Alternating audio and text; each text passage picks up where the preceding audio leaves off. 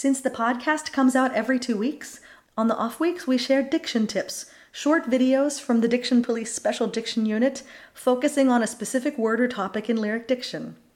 For more diction tips, check out our YouTube channel.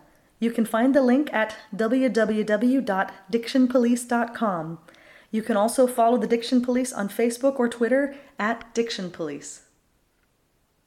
When I was in high school, my first voice teacher always said that in Italian, the shorter the note was, the more vowels they would put on it.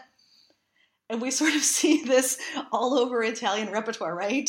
Yeah. Probably the most famous example is from Susanna's aria in Marriage of Figaro, in the Le Nozze di Figaro, when you have these l'aria ancora, you have all these sounds together.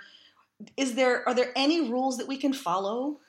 It's very difficult to say. There is no rules, but there is many rules. So I mean that it's important to know the stress, the, the right stress of the vowels of the syllables. For example, finché l'aria è ancora bruna e il mondo tace. So it depends on the music, of course, and the writing of the composer.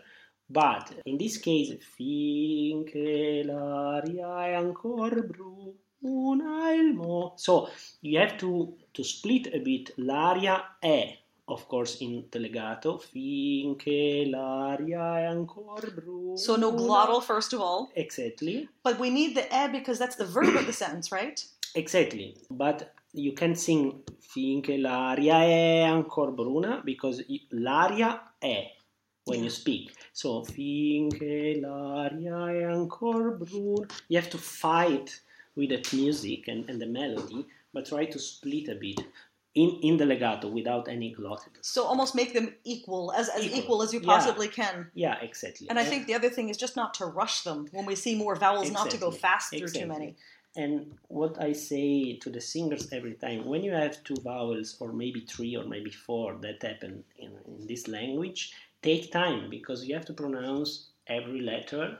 So don't rush, but try to spread and to find an harmonic way of singing this group of vowels. Yeah, sort of a gentle way to go from one to the other. Yeah, exactly. And there are many plays where you sing e a e o on one sound. So I say do three sound legati, uh, not out of style, but don't sing e a e o or but e a e o, for example.